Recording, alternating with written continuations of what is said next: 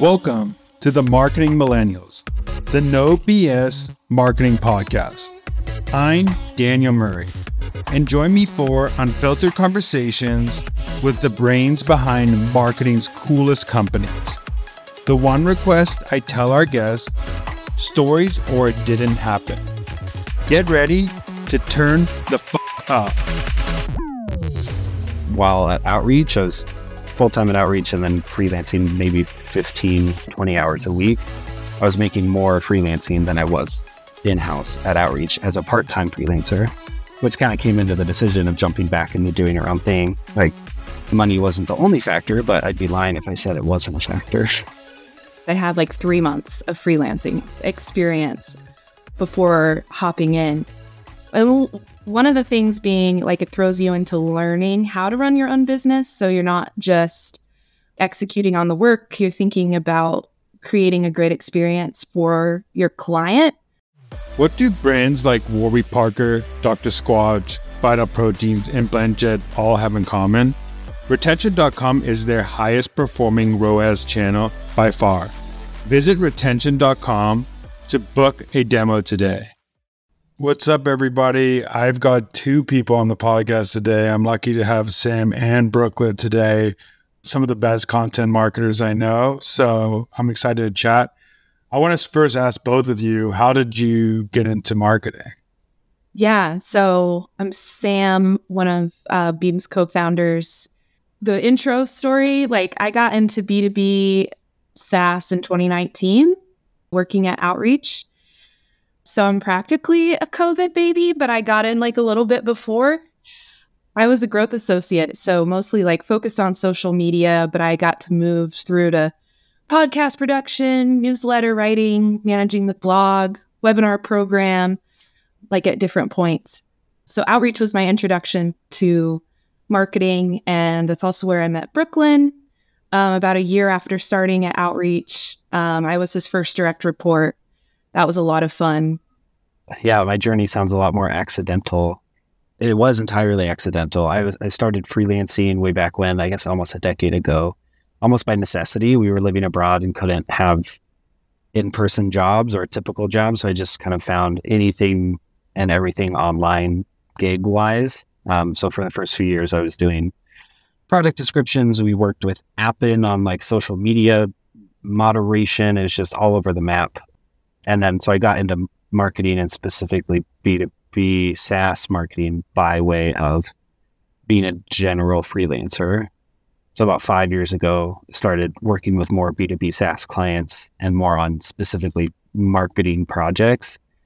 And then it's just kind of been a, a transition and evolution from that.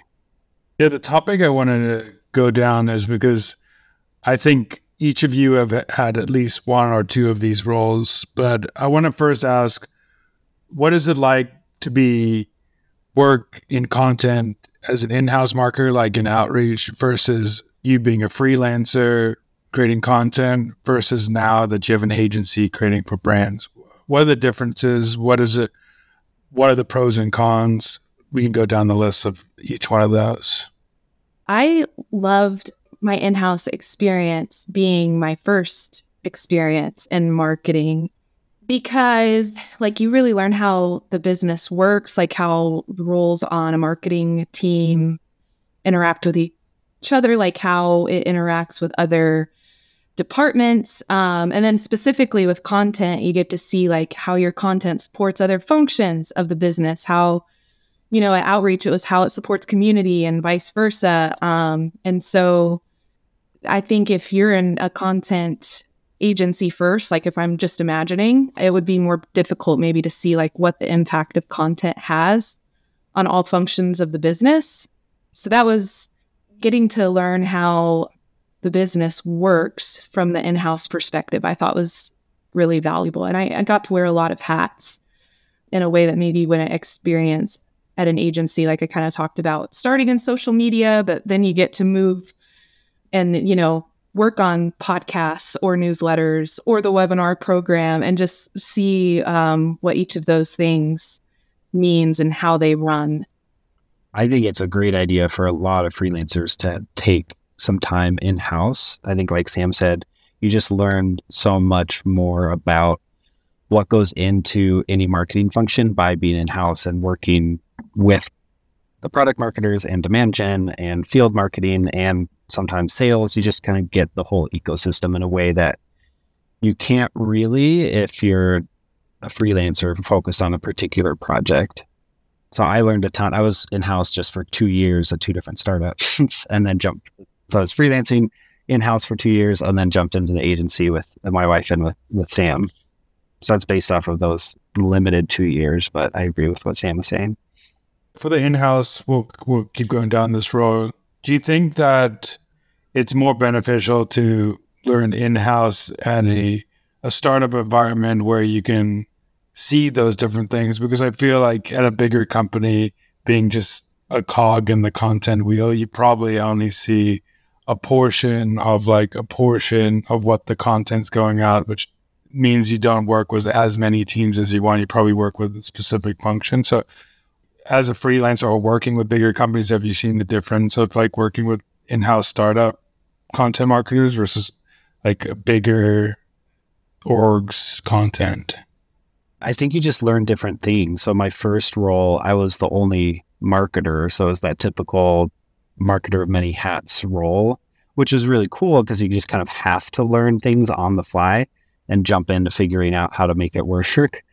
So I was, you know, doing customer stuff on intercom. I was putting together SEO content. I was picking up what social looks like for brand awareness, just like the opportunity to jump into a lot of different things. But then at, at Outreach, it was, I guess it wouldn't necessarily be a super large company. I think it was about 700 when I joined and maybe a thousand when I left. Um, but the marketing team was still relatively small. There were like a couple dozen of us when I joined, and then less than 35 by the time I left. And in that role, we really did get to interface with a lot of those different marketing functions. So I think at a company up to, you know, even a thousand people, in all likelihood, the marketing team is a small sliver of that. I think that's most often the case. Um, so you might be surprised at how often you get to interact and learn from and then collaborate with different marketing functions. I want to go down also the freelance route now. So since you you've been an in-house and freelancer, what are like the pros and cons of both in-house and freelancer and what do you recommend to people if they want to take each route? For me, I think the big two big pros, and these are very pragmatic, so trying not to get too philosophical here. One, you uh, you get to focus on what you like. I think a lot of the most successful freelancers I've seen focus in on a particular element of marketing. Like I can help you form fantastic ICP and messaging and all of that based off of customer interviews, or I can take your SEO to the next level, or I can make your social super engaging. So you just get to focus on what's really interesting and fun to you. And then number two, the, the elephant in the room is you can make a lot more money as a freelancer often as you gain experience and uh, up your prices and focus on the right types of clients. You know, or we don't have to go into specific numbers, but even when I was freelancing part time while at Outreach, I was full time at Outreach and then freelancing maybe 15, 20 hours a week. I was making more freelancing than I was in house at Outreach as a part time freelancer, which kind of came into the decision of jumping back into doing our own thing. Like money wasn't the only factor, but I'd be lying if I said it wasn't a factor. Jumping into ways that freelancing helped me jumping into Beam and launching Beam. So, for context, I had like three months of freelancing experience before hopping in.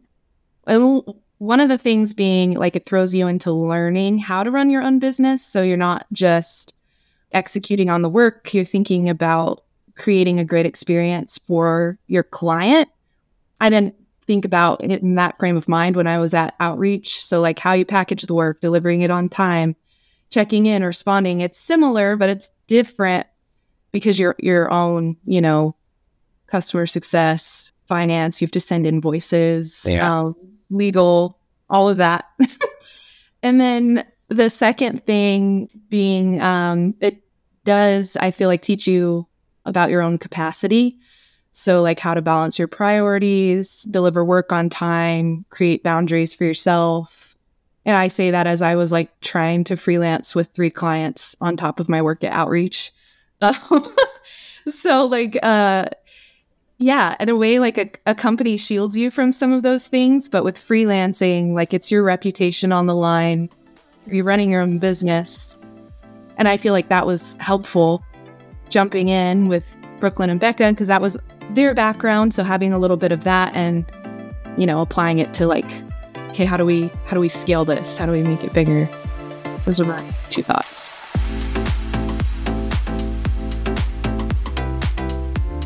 the biggest risk I think of going freelance, and this is probably what it, most people are thinking, is one, like I have to get my own clients and to make my own money. That's one, and two, like I hear this from probably eighty percent of people who want to like jump and do their own thing is the benefits, the healthcare, the, what these companies provide you. So, what do you recommend for someone? Because you said for twenty hours a week you were making more than you were in outreach. So then probably if you went full time, you could double, triple what you were even making outreach. So, what do you recommend for someone who wants to take that leap into starting to do their own thing or starting to freelance if they, let's say, they have bigger goals than, or they have monetary needs that they need to do it? Well, I think first off, and maybe this is course correcting what I was saying, I, I don't think freelancing is the right path for everybody. I mean, there's tons and tons of people who have very successful full time job and form a career out of that and get a lot of enjoyment out of that. So I'm not at all saying like this would be the right path. I think in general it's a good idea. I think people underestimate two things. One, I think they underestimate how much they can make as a freelancer, especially if they have solid marketing experience and it's more about leveraging that experience for their clients.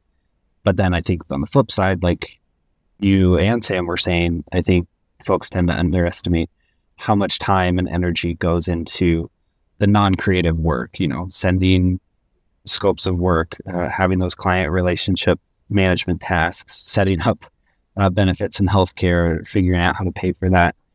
So in general my recommendation if somebody's looking at freelancing is to not jump in with both feet. It's to dip your toe in the water find one client that you know you can work on interesting projects with and see how that goes. If you like it, you get great feedback, you made a good, chunk of money from it, then add another client or do run that project again with a different client, uh, just to prove out kind of what the business model can look like for you. And then once you have that validation over the course of, I don't know, anywhere from six to 18 months, and you're still feeling solid about it, then you could make that full time jump.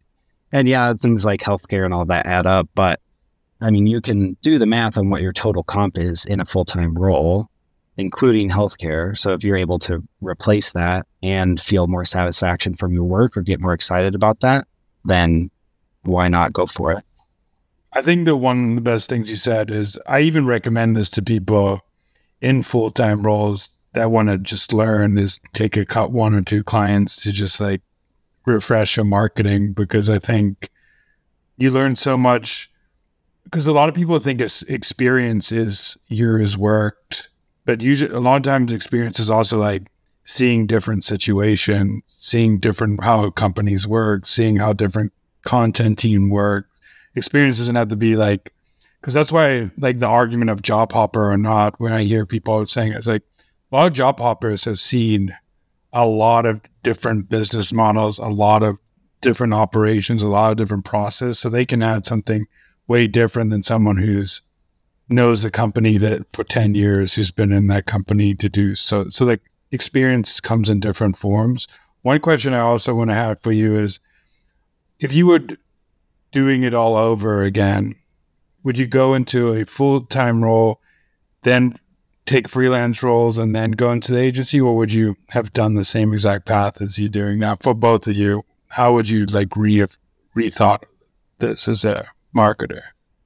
I really enjoyed my in house experience first because as even my first like marketing role, I mean, I had done social media and some stuff like that, but like first B2B SaaS marketing role, I felt like I could learn so many things one big thing, like you have to have a great boss. I think somebody who's willing to like teach you, gives you flexibility, pushes you to be the best. And so I, I felt like I got to learn a lot of things that maybe I would have been more narrow if I had gone to an agency first. Like maybe I would have been a writer or I would have been I would have been delivering on specific kind of work versus getting to see the full range of things. And then with freelancing, I mean, one of the things somebody told me, like if you're working nine to five and you're adding on a client, yes, you really need to enjoy this work. Like it needs to be interesting work that you're going to be excited to get up and do at 6 a.m. if you're starting your, you know, your role at nine. And you also need to be paid something you think is worth like those early morning hours of your time or your weekend time. So I was able to jump into it because I had learned skills that I could use in freelancing from being at the in-house role. So I, I like found what I really liked because I got to wear all of those hats. Like I love social media. I could do this for some other clients and and try it out in maybe some different industries even. But then I, I liked being able to jump into it slowly, but in a way that made it worth it to me. Like you you gotta which is kind of something Brooklin like make sure it's interesting work and then, yeah, jumping into an agency, agency life. I think everything I've done up to this point has helped me. This is going to be super helpful for the listeners because we're just going to cancel each other out. Because I also wouldn't change starting as a freelancer and then moving in house.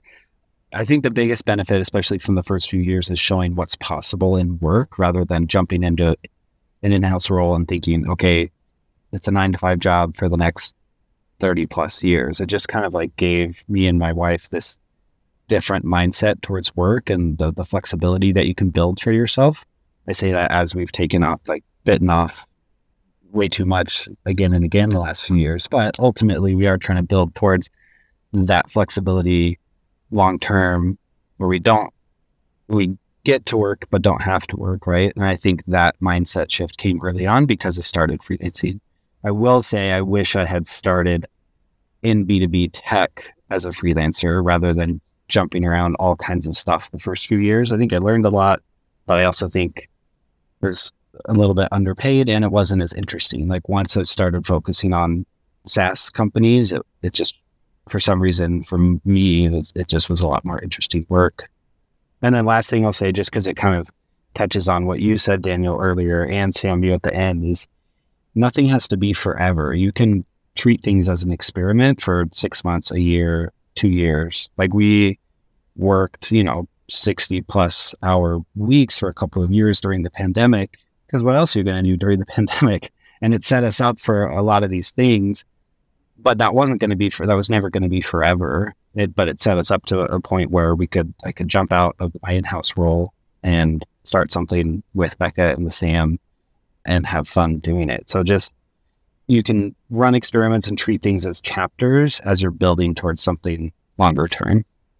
One good point you've also made is that at least like early in your career, you could take those risks, work those longer hours because you don't have is it, you know how much you're making, like you have less responsibilities, you have less things to think about. So you can go into a freelance role and then you'd be like, oh, shoot, I don't like freelance and go back or work in a role. So I think you have that flexibility. Like, I mean, I've job hopped like three or four times, but that's because I've had the same experience. Like, I either felt bored in the role I was in, or I wanted to try something new, or I wanted to see how a different company worked, or I wasn't getting satisfaction. Now in my career, it's more like I just want to feel like work at places where I'm I just love working, whether it's like by myself, which I do stuff on my on the side or stuff, and that's the same thing as a creator too. Like I think being a creator is the same thing. So what you're talking about is like if you want to be a creator, start off slow by yourself. And then if you really, once you've like got a couple deals and you got a couple things, then you could be like, oh, I could consider doing more and more by yourself. I want to go into the agency side now, though. So you, we've talked about freelancing, we've talked about in-house what is it like as an agency? What's different? Um, what do you like about it? What what don't you like about it? The caveat here is we owned, like we co-founded the agency. So this will be a little bit different than what it's like to work for an agency. That said, we've been able to talk with a lot of folks who are coming from agencies, especially as we get uh, ready to make our next hire. And that's one of the questions I ask is, I'm like, not to shoot myself in the foot, but I know agencies sometimes can get a bad rap between like long working hours, high pressure, lower pay compared to some in-house roles. Like, what is it about working in an agency that seems appealing, and then what are sort of what's some trepidation you have around that? And I think what came up time and again is a focus on the creative work because it's so focused, project focused for clients, rather than all the red tape and bureaucracy and project management and people stuff that you deal with when you're in an in-house role. And I've seen that with, I mean, as we grow our team, that was a big reason for me wanting to leave a, a full-time role is I just wanted to focus more on the creative work and spend more time there rather than the meetings and preparing for meetings and the getting buy-in from senior leadership and all of the those pieces, right? I think people underestimate, especially when you start getting into manager levels or senior manager levels, like how much time is spent in meetings with other managers or your direct reports or in team meetings. To be honest, like you have to find extra hours to actually do your work because 75% of the time is spent in these meetings that could have been an email or could have been like you didn't have to attend, but they put you on the invite. So I totally get that side of things. And it just, I mean, comes down, this is going to sound super cliche, but like coming down to being honest about what you want in your career. Cause some people love being people managers and that if the more they go up, the more time they're spending managing their direct reports, right? Others don't want to be people managers at all. And there's people have been in their you know, engineering career or marketing career or what have you for 20 plus years and aren't managing people, but have that level of expertise because they've spent so long in it and it's just what they like doing. One thing I want to go into, because I think this will give like the basis of like what you believe in marketing. What for both of you, what is a marketing hill you would both die on? Hmm. You gotta go first. No, that we that we'd both die on. I think we've agreed on pretty much everything except TikTok, but even TikTok, Sam brought me around eventually.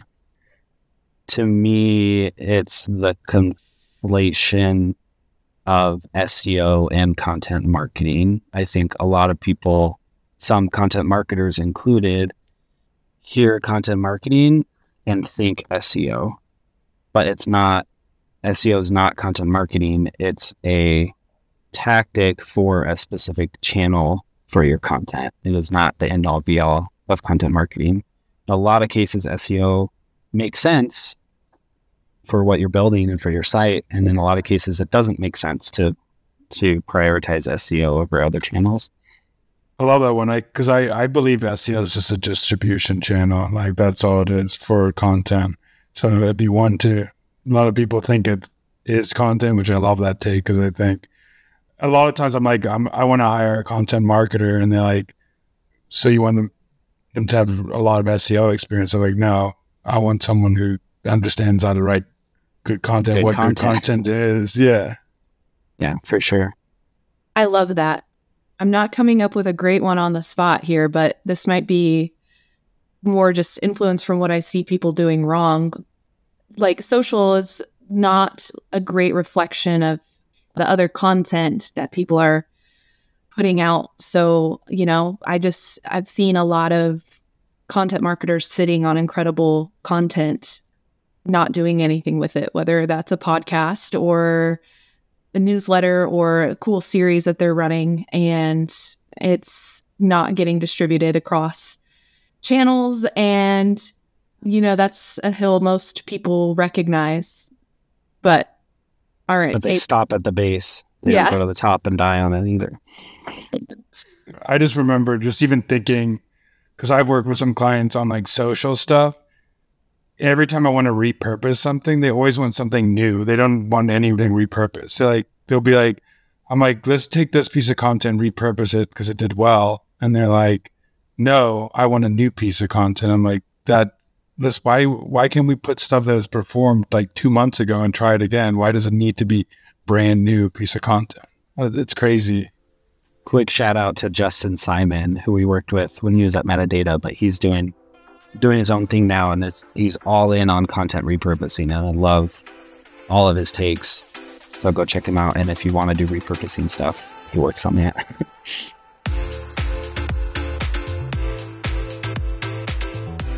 starting your career over today, or if someone came to you right now and asked for advice, what's an advice you would give to a young marketer that they'll come back to you, let's say two years down the road, and thank you for? You don't need experience to get into it. And a lot of people like hold themselves back probably early on from even take, you know, applying for a role that they might think they're not fit for. Like my job at Outreach ha- started with a LinkedIn post that I saw from Max Altschuler and putting together some things that I thought would be interesting and, you know, sending a LinkedIn message. But I had no marketing experience or B2B SaaS um, experience, let alone. So I think that you can go for it. and you just have to be creative because it is hard to stand out.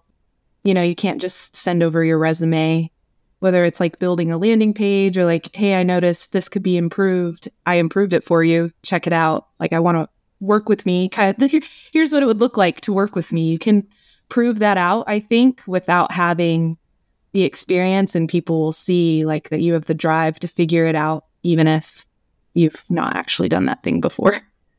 I think it's a, it's say yes a lot early on so that you put yourself in a position to work on what's interesting to you long term. And that ties in with the, the experience thing. You don't have to have the experience to to say yes to it. You can just dive in, right? Like I felt so unqualified for the full time role I got at Outreach. So unqualified. I was so surprised. and I guess to add to, to add to that is similar path as what Sam was talking about. I think maybe the piece of advice I would say is don't underestimate the value of your network and the value of putting time and effort into building your network every week. Like spend time on that um, because that's I said. I felt unqualified. It was the network effect that even got my foot in the door at Outreach, and then the work experience with Sam brought us here, and then the network had built has helped us build our team. Like just spending time on your network, and I don't mean that as a personal brand bro guru like go out and post daily on linkedin it, there's lots of ways that can look like it can be slack communities it can be one-on-one calls it can be reaching out to people internally at your company to learn from them even if they're not you know in your direct department just spend time fostering those relationships and that you'll learn a ton opportunities will open up for you and you'll have lots of opportunities to give back going into that theme of like networking and stuff like that. What is uh, the best marketing advice you ever received from a mentor or a peer that you keep going back to? In my mind, we had a fantastic boss at Outreach. Um, he's still there, Colin. Shout out to Colin. He's not exactly the advice giving type in a good way. He just like lives out the type of management that you'd want. So it was less a piece of advice and more just his approach to management was so intentional. He would take time to understand where we're coming from. He would listen and then think through it and then either respond or ask questions. He was never rushed. And I think marketers can often be rushed. Like, we got to get this over. We got to do this. Like, when are we doing this? And it never felt rushed. It always felt intentional. So I just think I learned a lot from his management style.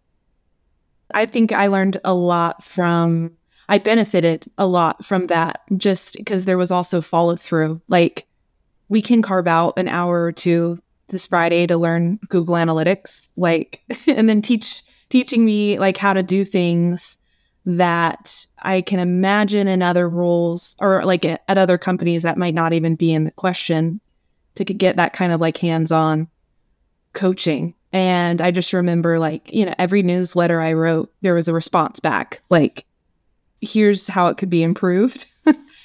And that was always very helpful to also have modeled like what feedback like that looks like. Have you taken that to how you work with clients or how you manage your day to day in the agency right now? Like, how do you, the way you give feedback to clients is kind of emulate how Colin did it? I hope so. I hope so. Yeah. I think it's a question for the team. So less to clients, just because it's a different kind of relationship. Um, but it does help to kind of take that intentional. Let's take a step back. Is this realistic? What do we need? That helps with clients. But with the team, I I hope so. I don't think I can honestly answer that question, but I try to in the way we give feedback, like give the context, give room to them to respond and give their context, and then get pretty specific. Like, I loved your addition, Sam, about the follow through. The last thing I have for you too is where could people find you two online or offline and anything you want to talk about right now the stage is yours. Offline, if you want to come down to Antigua, Guatemala, we work out of El Cubo Center, co-working space here. So you're more than welcome. uh, other than that, we're both on LinkedIn. So feel free to find us there. And then the site is beamcontent.co. What are some things you specialize on so people know? We focus mostly long form content that starts with conversations, meaning essentially SME interviews, whether that's internal or your partners or your customers or folks in uh, your larger network.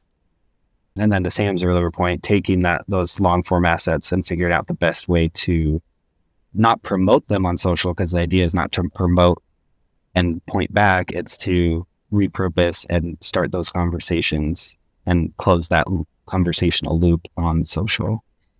Well, this has been awesome. Thank you for joining and thank you for giving your insights on your many paths of marketing, content marketing. Appreciate it. Yeah, we do too. Thanks for asking us. Good to see you again, Daniel. You too. Thanks so much for listening. Tune in next week to hear more great insights from marketing's coolest operators. If you haven't already, please consider subscribing to the Marketing Millennials podcast and giving it a five star rating. It helps bring more marketers into our community.